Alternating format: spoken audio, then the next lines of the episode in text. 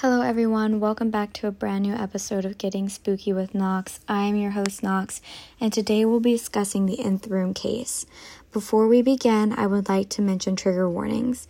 This is a very disturbing case. Anyone below the age of 18 should not listen to this episode of my podcast. It talks of rape, sexual acts towards minors, and various things such as eating feces and drinking urine, although I don't think I mentioned those specifically, but they are part of the case, and those are just examples of some of the things that have gone on in this case. So if you feel like you will be triggered by any of those topics, please do not listen to this episode. Your mental health and well-being are more important to me than listens on an episode. So again, if you're triggered by rape, sexual acts towards minors, so statutory rape, and various other sexual acts, then please do not listen. I wanted to discuss this case because it is currently taking place in South Korea, and I wanted to bring awareness to it because I don't know how many people on a Western scale know about it. So I really wanted to talk about this. I will be saying various dates throughout the episode to let you know when I got my information and to let you know of any updates that have happened. When I wrote this script, it was currently April 2nd of 2020. Today is May 7th of 2020, and I did add some updates today. So you may hear just random dates throughout this episode because it is currently still under investigation. And yeah, that's all I wanted to say about that. So I started the script on April 2nd of 2020, and I updated it today, so May 7th of 2020. Any information that follows after the episode has been published will be released in a new episode. Again, no one under the age of 18 should listen to this podcast episode, and please be advised of trigger warnings. I will give fair warning before talking about the triggering topics, but since this case is full of triggering topics, I suggest possibly not listening to it at all if this subject matter is harmful to you in any way. I want to share cases with you, but I don't want to cause anyone distress. Like I said, your mental well-being is more important to me than getting views or listens.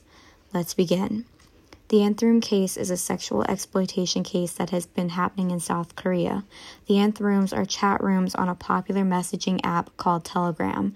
In these chat rooms, viewers could watch illegal porn and violent acts against women. The people in these chats could get the women, some of these women were minors, to do things that they wanted them to do because they had a hold of personal information. One of the ringleaders of this chat room went by the name Paksa, which translates to professor. Cho Ju-bin is one of the leaders of the chat and is now in police custody.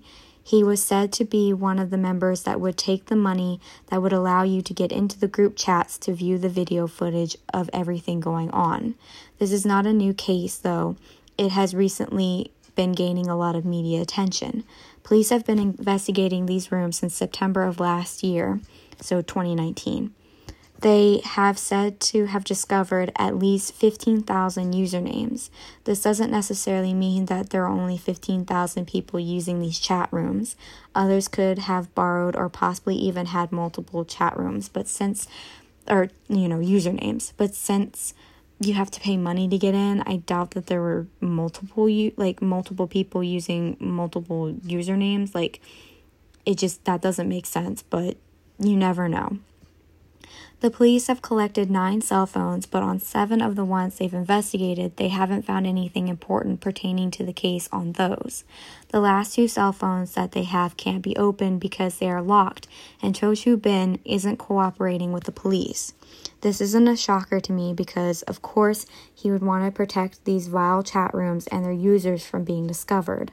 Now, on the other hand, Cho Ju-bin has admitted to his crimes, so the police know that he is one of the culprits, but he won't cooperate with the cell phones.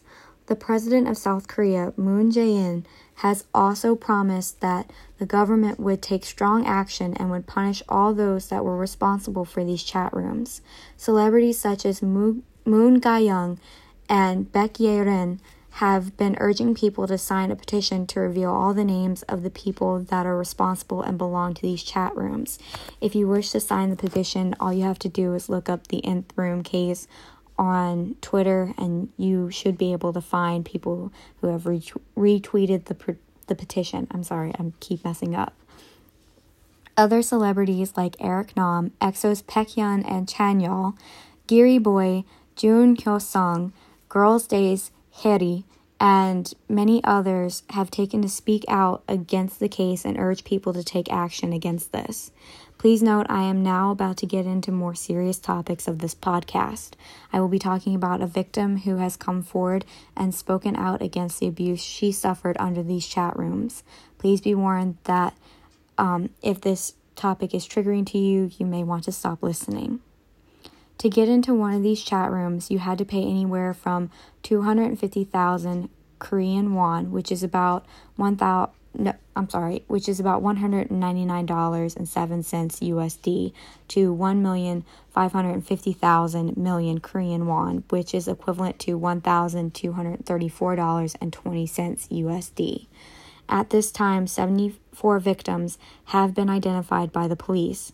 The woman that came forward to speak up decided that she wanted the world to know the horror that she had suffered.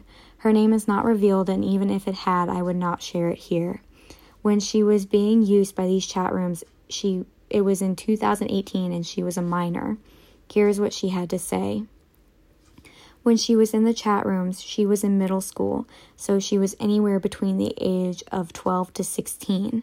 She said that at the time, she needed money for personal living expenses, and she went looking for a job on the app. She got a response from someone offering her 4 million won a month and told her that if she were interested, then she should contact them. She and the person chatted for a bit, and then he suggested that they move to the messaging app Telegram. When she did that, the man asked her for her bank account so that he could send the money to her. She said at the time she had faith in the man she was speaking to. She had no idea what she was about to get herself into. He then gave her a new cell phone, so on top of having her bank account, he also got her address so that he could send her the phone that he had promised. He then began asking her for pictures of her body, and soon ones that included her face. She seemed uncomfortable doing this, but he turned around and told her that he had bought her a present, the phone, and that she basically owed him, that she had to do this. She did as he said, and then he instructed her to play with herself, and that she should leave her school uniform on. He told her to put on her stockings and rip them, and use her school supplies to play with herself. She said that he told her to use a pen. She said that as she filmed the first video, she started to bleed. He got the video with her bleeding, and she told him that it hurt a lot and that she wasn't comfortable doing this. He told her to keep doing it until the end, and she did, but she was in pain the entire time. She kept doing it because he had a lot of personal information on her.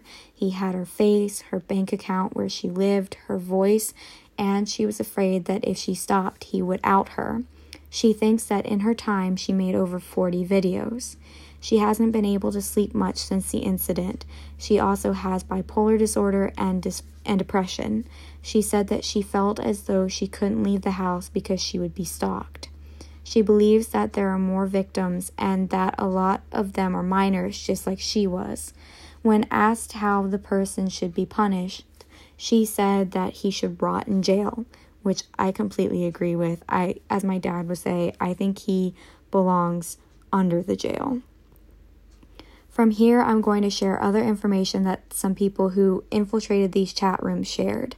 There's more disturbing information here, so please again be aware that these topics may be triggering to some.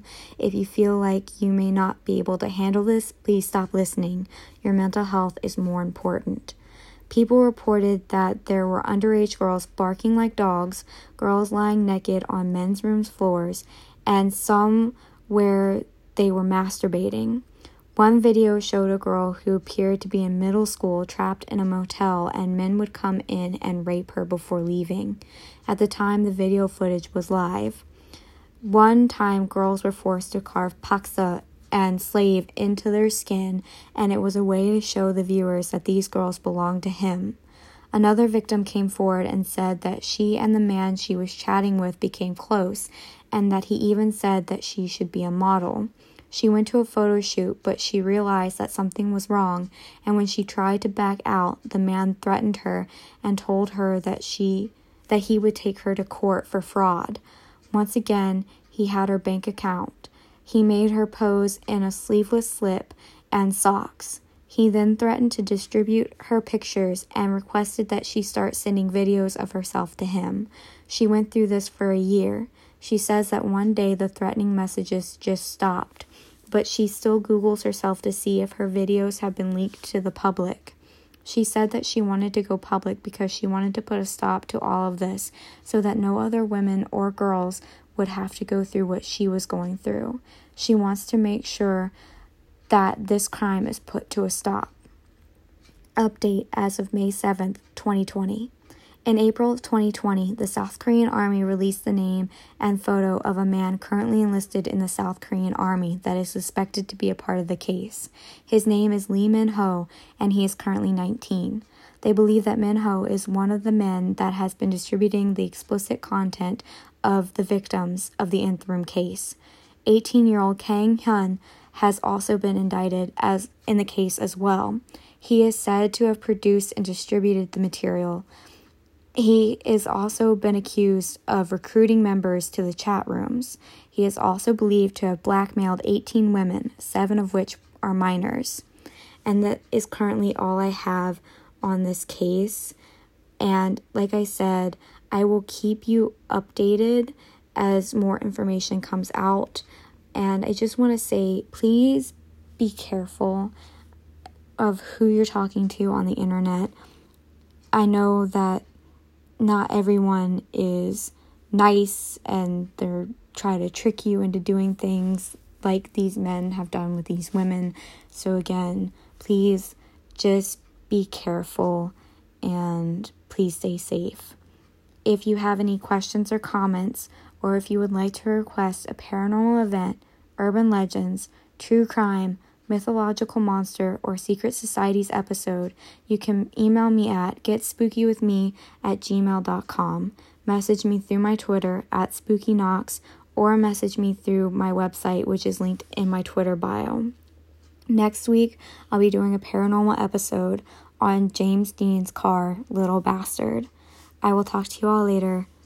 Bye.